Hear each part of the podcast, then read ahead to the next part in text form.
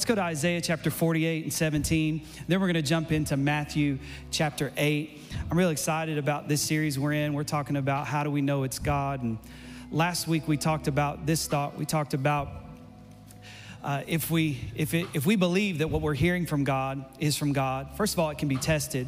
And how we test it is this we ask these questions Is what I'm hearing, is this gospel centered? Is, is this the good news of Jesus? Is this law or grace? Second thought is what I'm hearing, does it, does it glorify Jesus? Will it, will it make Jesus more famous? And third thought is this Will it make me more like Jesus? Will it make me more like Jesus? And so, those are three questions we can ask of anything we think we're hearing from God. And if we can answer yes to those three questions, then we should do the thing that God is asking us to do. We should do it. The problem is, is not very often we're not hearing from God. The problem is, is that we're hearing from God. We just don't want to do what He's asking us to do. Come on, does anybody just want to just go ahead and admit that this morning? Just sometimes I just don't want to do it. I hear Him saying it. I just I just don't know if I want to do it. And I want to talk to you about three things we must confront if we are going to do what we believe God is asking us to do.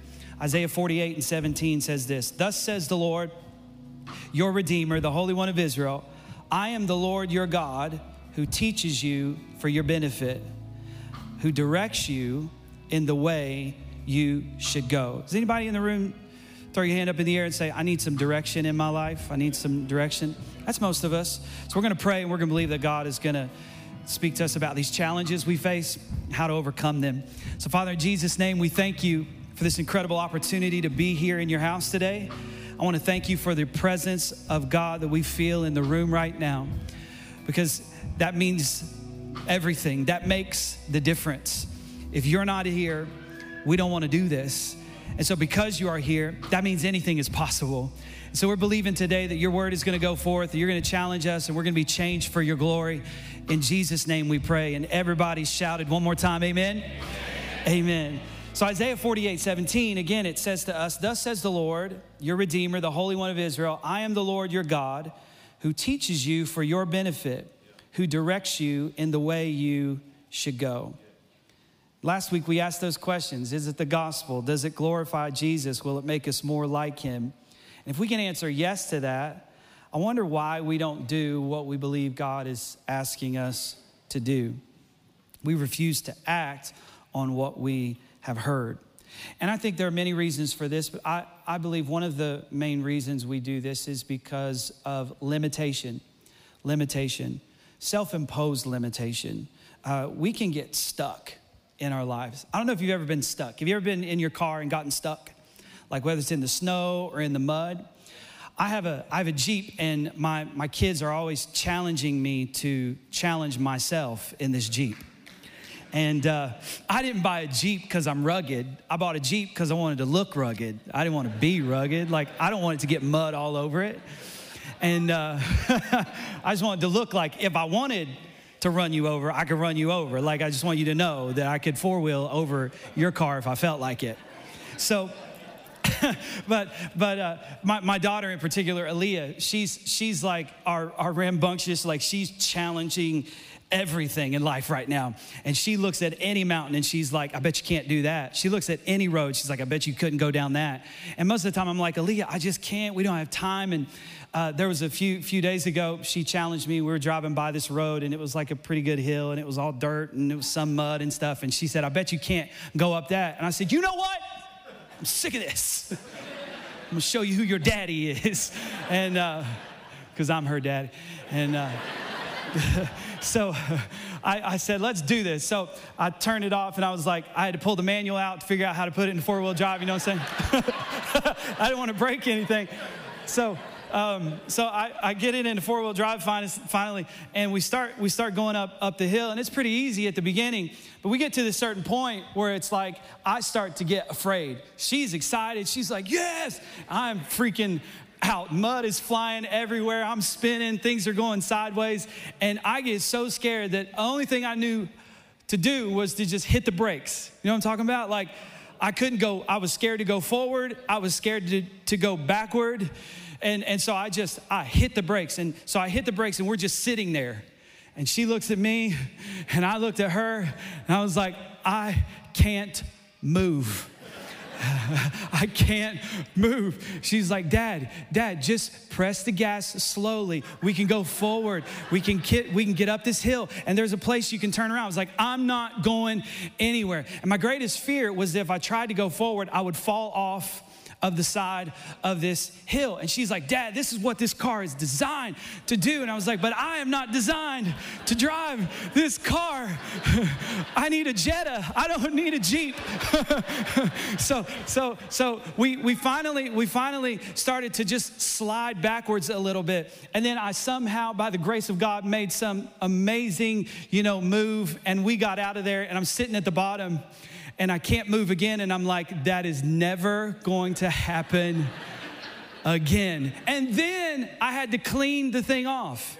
And I didn't realize, like, when you're throwing all that mud around, that it's getting up into crooks and crannies that you didn't even know existed in your car. And for days, I'm hearing mud flying all over the place. And I, I just, I, I hate this idea of being stuck in life, not knowing if I should go forward, not knowing if I should go backwards. But I, I believe that God is, is, is constantly speaking this word over us go. Go. That doesn't always mean we need to leave. That just means we need to go. Sometimes we hear God say go and we're thinking, "Oh, I need to I need to leave, like I need to I need to leave my job, I need to leave." No, no, sometimes God is asking us to go in our job.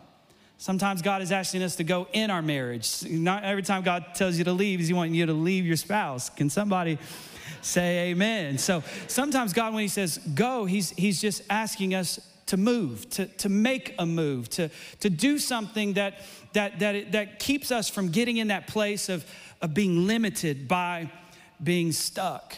And, and there are some ways we can, get, we can get stuck. We can get stuck in limited thinking. We can get stuck, we talked about this last week, in personal preferences. We can start to believe that because we don't like it, God doesn't like it. And we limit ourselves that way and we miss out on so much that is beautiful about life because we have these personal preferences and it's not really God's preference. It's not really even what God likes. We just like it. and We get stuck there. Another thing is we get stuck in ineffective traditions. The Bible says that you nullify or uh, you make the word of God of no effect because of your traditions. We can get stuck in preconceived notions, self imposed limitations. We get stuck because of our education. We get stuck because of our background. Or we think this is as far as I can go because I only went to school this far. Or, or we can even get trapped by one of the most dangerous things we can get trapped by and stuck in is success. Because success, um, its definition is changing all of the time and we don't even really know what success looks like. And so we get to this place that we think is success, and we get stuck because, oh man, it's really good here, and I don't want to move on to anything else. And so we get stuck. And God is constantly saying, Go. Matter of fact, his command to the disciples when he left, he said, I want you to go. Go into all the world, preach the gospel.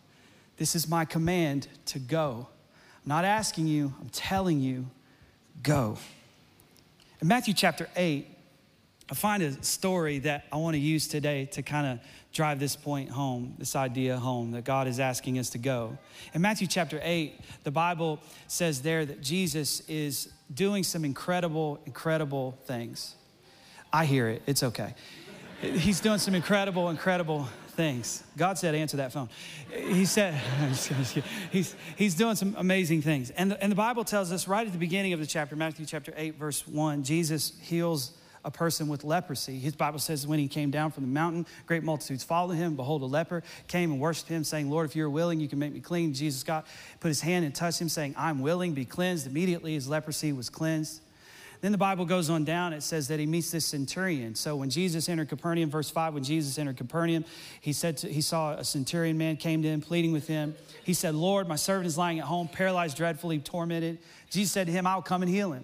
Centurion said, No, you don't have to come to heal him. I, I, I know what you can do. I'm a person with authority just like you are, and I have authority, and I'm also under authority. So when I say something, the people that work for me, they do it and, and, and whatever you say, I realize that that thing that you say, it works for you now, so it has to do what you say. So basically, he heals this guy's servant without even going to his house. And then the Bible tells us that Jesus goes into Peter's house. He walks into to Peter's house, and Peter's mother in law, she is there. She's sick with a fever. And the Bible says, and probably one of the miracles that Peter wished never had happened, the Bible says Jesus healed his mother in law, and she rose and served him. I like Jesus's, I like Jesus' swag too, because Jesus is like, hey, I don't want to get myself a drink, so I'm gonna heal this woman so she can go get it for me. Isn't that awesome? That's amazing. Um, so then the next, then the next, then the next verse says, uh, says, says, then the evening came, and they brought to him many who were demon possessed, and he cast out the spirits with a word, and he healed what? All who were sick. How many of you would believe that this is this is successful ministry happening right now?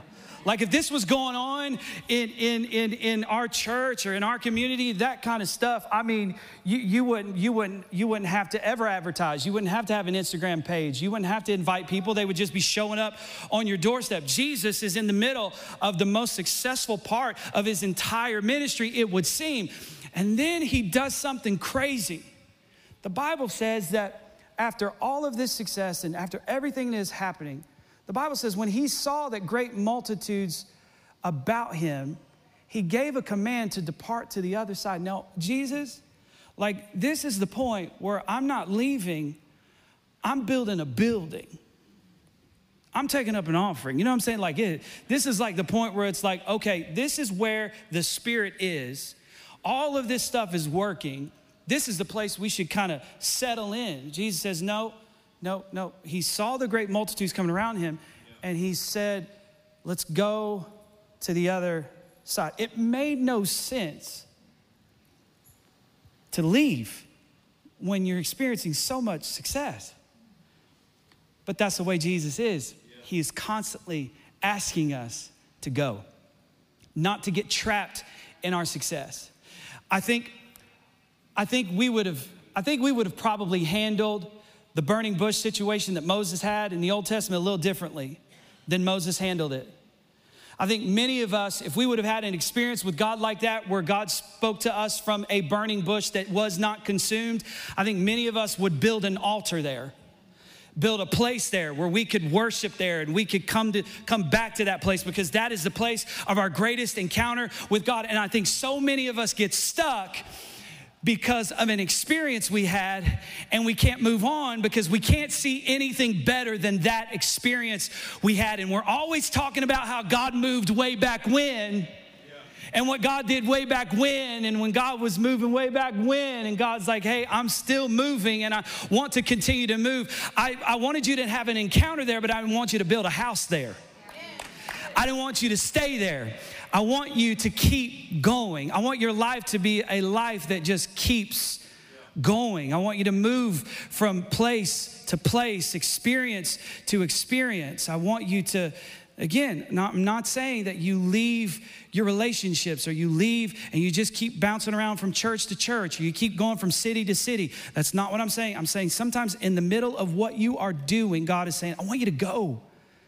I want you to make a move. I don't want you to get settled here. And I believe the first thing that we have to overcome to really go when God asks us to go is comfort. I believe that comfort is a real enemy of ours. See, God doesn't ask you to leave for the sake of leaving, He doesn't ask you to go for the sake of going. He asks you to go because He's calling you to something. He's calling you to something. In other words, everything that God is doing for you, He is actually not just with you, but He is actually ahead of you, preparing things before you get there. And comfort is keeping us from the things that God has prepared for us. So the Bible says, remember, we talked about this no eye is seen, no ear is heard, no mind can know what God has in store. But by His Spirit, He's revealing His plans or those things that He's working out to those who love Him. He's, he's always in front of you working something out, and he's, he's calling you from that to it. God never calls you out of something just so that you can wander around in vagueness and confusion and chaos. God didn't call the children of Israel out of Egypt so that they could just hang out in the wilderness for 40 years. That wasn't God's fault, that was their fault. God's plan was leave Egypt, go into Canaan a few days later because that was the length of the journey. But they spent 40 years wandering around in a wilderness trying to get somewhere that it would have only taken them days to get because they stayed comfortable and refused to get out of what was familiar. And when they were out there, that's how do you know it? Why? Because when, when, they, when they got out there, they were constantly wanting to go back. They didn't even want Canaan. They didn't want, they're like, You brought us out here. You did this to us. You made this happen. And God's like, No, I didn't bring you out to bring you here. I brought you out to bring you in. Is there anybody in the room grateful that God doesn't bring you out to just leave you in this weird, wandering desert place?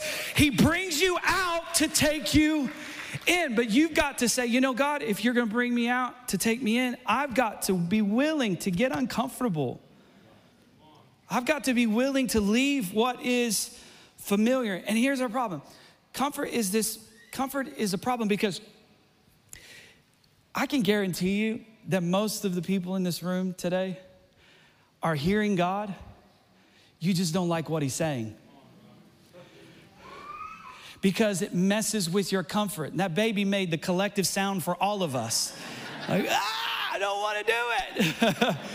But we, we, we hear God and He's telling us to make a move, but we just don't like what He's saying. Here's the problem with staying comfortable is that God isn't asking you to leave for the sake of leaving. He is asking you to leave. He's asking you to go. He's asking you to move because He has a place where He has commanded His blessing. There's only a certain level of blessing that you can get here if you remain. Sometimes you have to move to get to the place that God has now commanded his blessing. This just give, let me just give you some, some examples. I want to give you a scripture out of Ecclesiastes. And this is an interesting scripture because Solomon's trying to say something that uh, he's not saying accurately.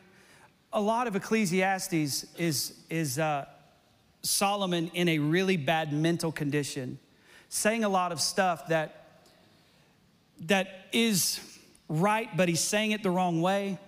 Does that make sense? So I, I wouldn't encourage you to develop any doctrine out of Ecclesiastes. Uh, Solomon is, is, a weird point in his life, but, but he says something that is, he's saying, he's saying something that's right, but he's, he's saying it the wrong way. He's not, he's not saying it correctly. And I want, I want to read it to you because I want, to, I want you to hear what he's trying to say. This is what the Bible says in Ecclesiastes 9 and 11. It says, I have seen something else under the sun. The race is not to the swift or the battle to the strong, nor does food come to the wise or wealth to the brilliant or favor to the learned. But time and chance happen to them all.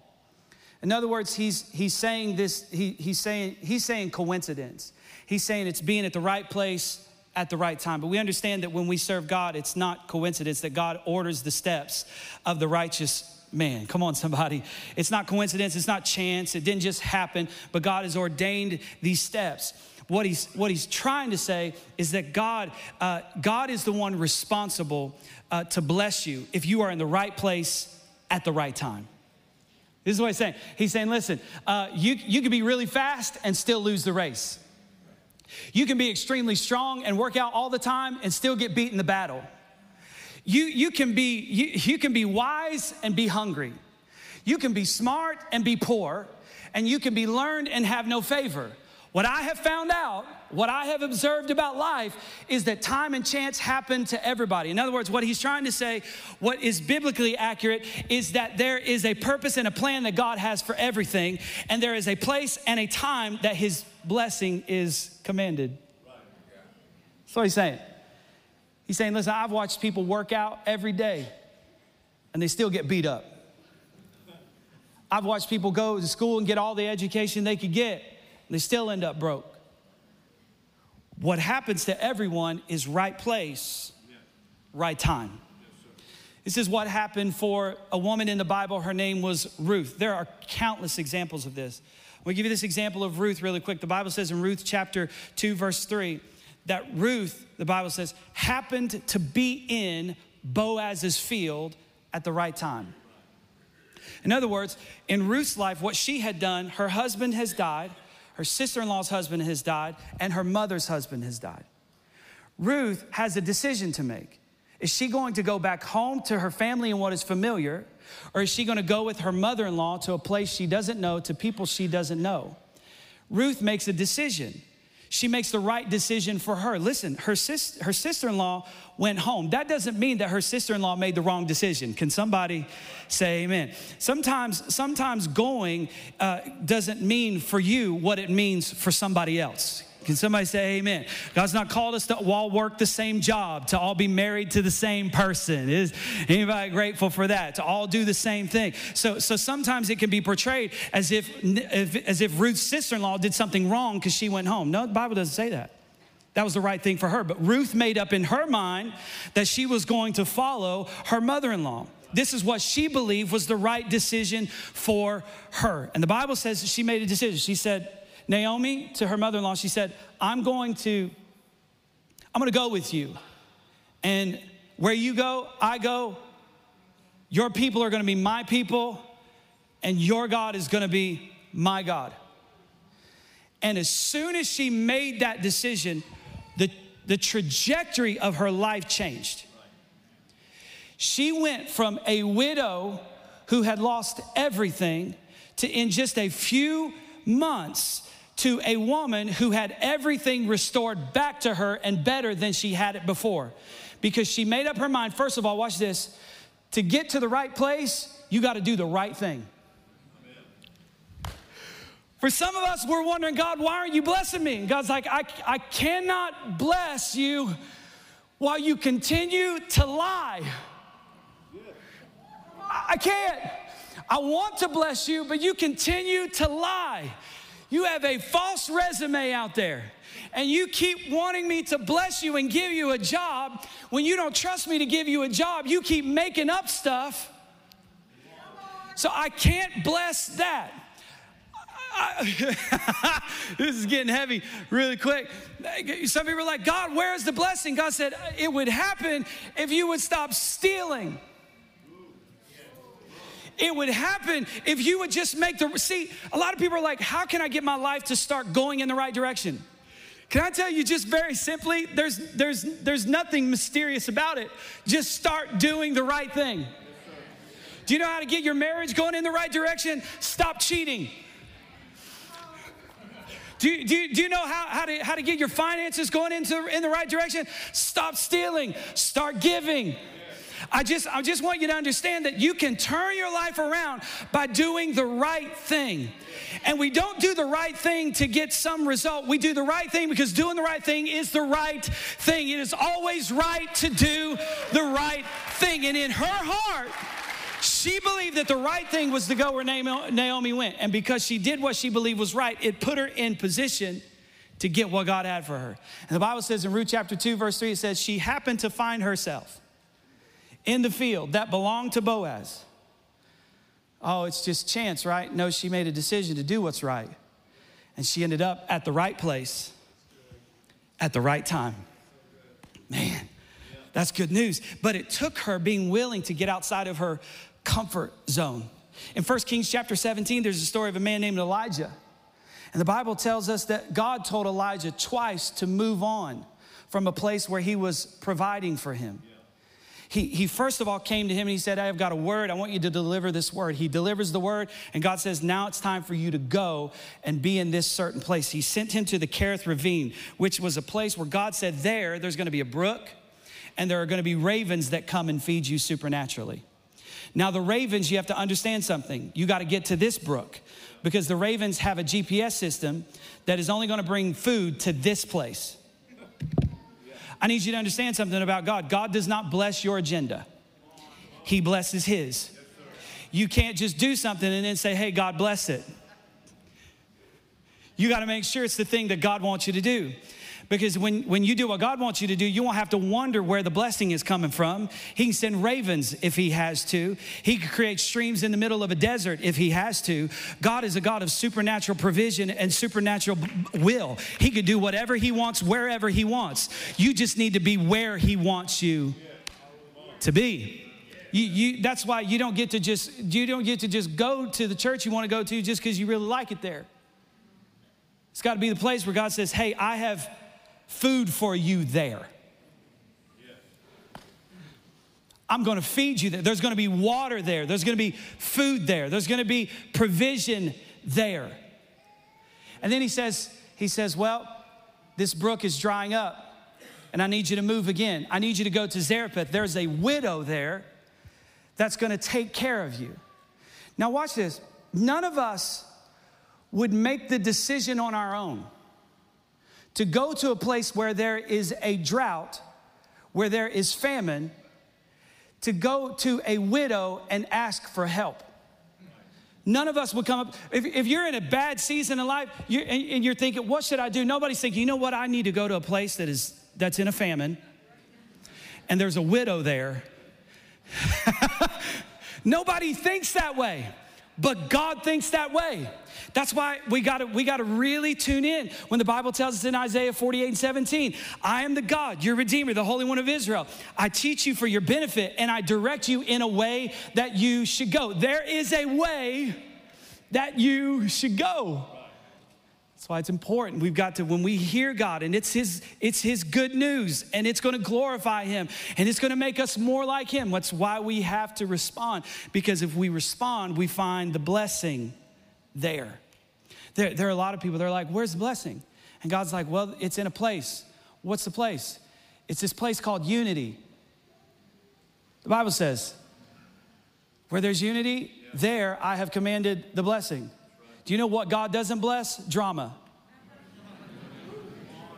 God doesn't bless division. God doesn't bless gossip and backbiting. You know what God blesses? Unity. You want to make a move? How about you move out of drama's house? How about you move away from division and divisive people?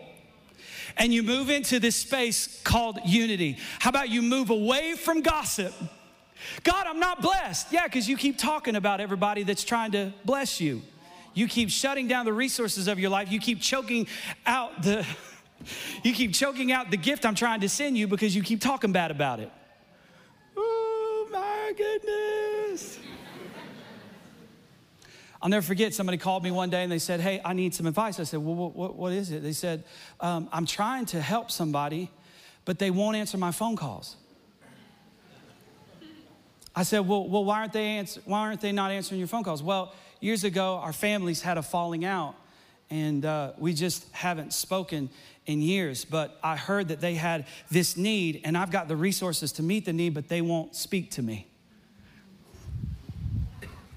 I just want you to know that that phone call you don't answer, that might be your, your provision that person you don't want to talk to you from your family that hurt you years ago and let you down and disappointed you. They might be calling because they have a job for you. They have resources for you. But you're like, I, I would never, I would never think that that it would be them. And that's that's why God said that's that's why you need my instruction on which way to go. Because you would never think of a widow in the middle of a famine. Jeez, that's good, man. I don't care if you don't like it, that's really good. Second thought certainty. So comfort. We have to overcome comfort, we have to overcome certainty. Certainty is, yeah, we're hearing from God, but we won't move because we're not sure how it's going to be done. For us, we're, we're people who need to know why, when, how, and where. But really, the opposite of faith is certainty. It's this, it's this thought that I need to know all of the answers to do what God is calling me to do. No, all I need to know is that He's calling me from something to something. He came to Abraham and He said, Abraham, I want you to leave what you're familiar with, and I want you to go to a place that I will show you. So, in other words, I'm not going to show it to you until you make up your mind to leave what you're certain about, what you're sure about. See, you know what your life is going to look like in 10 years if you do this but you don't know what it's going to look like if you do this. I need you to leave the certainty that you have for the uncertainty of following me. It's tough, right? It's tough because there's, there's a scripture in Psalm 20 and 7. It says, Some trust in chariots and horses, but we will trust in the name of the Lord our God. It's, it's tough to not trust in things you can see and trust a name that you cannot see. So some may trust in horses and some may trust in chariots. Why? Because we've tested the horses. We have we know what the horses can do. We we know how far this horse can run. We know what this horse is capable of. We know how much this horse can carry. We know what this chariot is built out of. We know how, how, how, how far it can go, how fast it can go. We know what it's capable of. But sometimes because we've trusted in those things so much, we don't have a built in trust for the name of the Lord our God. And I've got, I've got good news for you that even though horses are strong and chariots are sturdy, there's a name that's above every name. His name is Jesus, and you can count on him. You can count on Jesus more than money. You can count on Jesus more than your friends. You can count on Jesus more than your job. You can count on Jesus more than your health. You can count on Jesus more than your investments. You can count on Jesus, come on, more than your education. You can count on Jesus more than your background. Some may trust in horses and chariots, but we will trust in the name of the Lord our God. Why? Because at his name, the name of Jesus, every knee is gonna bow and every tongue is gonna confess that Jesus Christ is Lord to the glory of God the Father. That means at the end of all of it, whatever it is, is gonna have to say, Jesus, you were greater. Jesus, you were bigger. Jesus, you were stronger. So we gotta get rid of this need for certainty. I need to know the outcome. I need to know why. I need to know how. I need to know when. And I, I can't really move with God if I need certainty. Let me, let me put it this way if you need certainty, I don't think the longing for certainty is necessarily the bad thing. I think it's bad when you put it in the wrong thing. Because here's the thing about God He is honestly truthfully, more certain than anything else you could put your confidence in. So when you when you say I need certainty, make sure you don't need certainty from your circumstances, but you need a certainty from God. And can I tell you, is there anybody in this room who could testify by just putting your hands together or maybe lifting your voice this morning that when God says he's going to do it, he's going to do it. Will you stand on your feet with me? Last thought is this calculation. We've got to overcome comfort, certainty, calculation. This part of us that we get information and we put it through this, uh, this, this formula, this calculator. It's like, okay, I get all this information and then I'm gonna put it into this thing. And it's gonna be, okay, this has a 37.875632 chance of su- succeeding, so I'm not going to do it this calculation. It's this mindset that says, I can't because I only have. So, like in Luke chapter 9, verse 13, there were thousands of people following Jesus, and Jesus turned to his disciples who were saying, Oh, Jesus, all these people that are following you are hungry. And Jesus looks at them and says, Hey, you feed them. And they calculate in their head. There's 5,000 people, and we only have five loaves of bread and two fish. It doesn't calculate we, there's, there's, there's, not a, there's not a formula to make this work. You can't make five pieces of bread and two pieces of fish fill 5,000 men. You, you can't do it. What does Jesus say? Whatever you have, give it to me. See, that's what God is telling you today. What you think is not enough, with God, is more than enough. God even told a man named Gideon, he came to him, and Gideon was getting ready to go up against hundreds of thousands of men. And, and Gideon had about 30,000 men. And God looked at him and said, That's too many. See, sometimes the thing you need to understand about God is God is depleting the resources so that you can find out who your true resource is. See, sometimes He's letting your bank account get a little bit empty so you can find out that the person who really fills your account is not your job, it's not your boss, it's Him. I just want you to know that with Him, not enough. It's too much. Not enough is, is, is too much. Here's the thing about God you should always have more vision than you have resources. In this room today, I want you to know something. You are not stuck because you don't have enough. You are stuck because you are not believing for more. Some people look at their life, I'm stuck because I don't have what it takes. I'm stuck because I don't have the education. I'm stuck because I don't have the background. I'm stuck because I don't have the right relationship. I'm stuck because, no, you are not stuck because you don't have enough. You are stuck because you refuse to believe for more. And you have put a limitation on your life that doesn't exist. When you put financial limitations on your life, they don't exist for the child of God. When you put relational limitations on your life, they don't exist for the child of God. If God wants you to get into a room, God will knock the door wide open and plant you in that room if He has to. This is the God you serve. So stop not following, not responding, not doing because you're so calculating. Da da da da.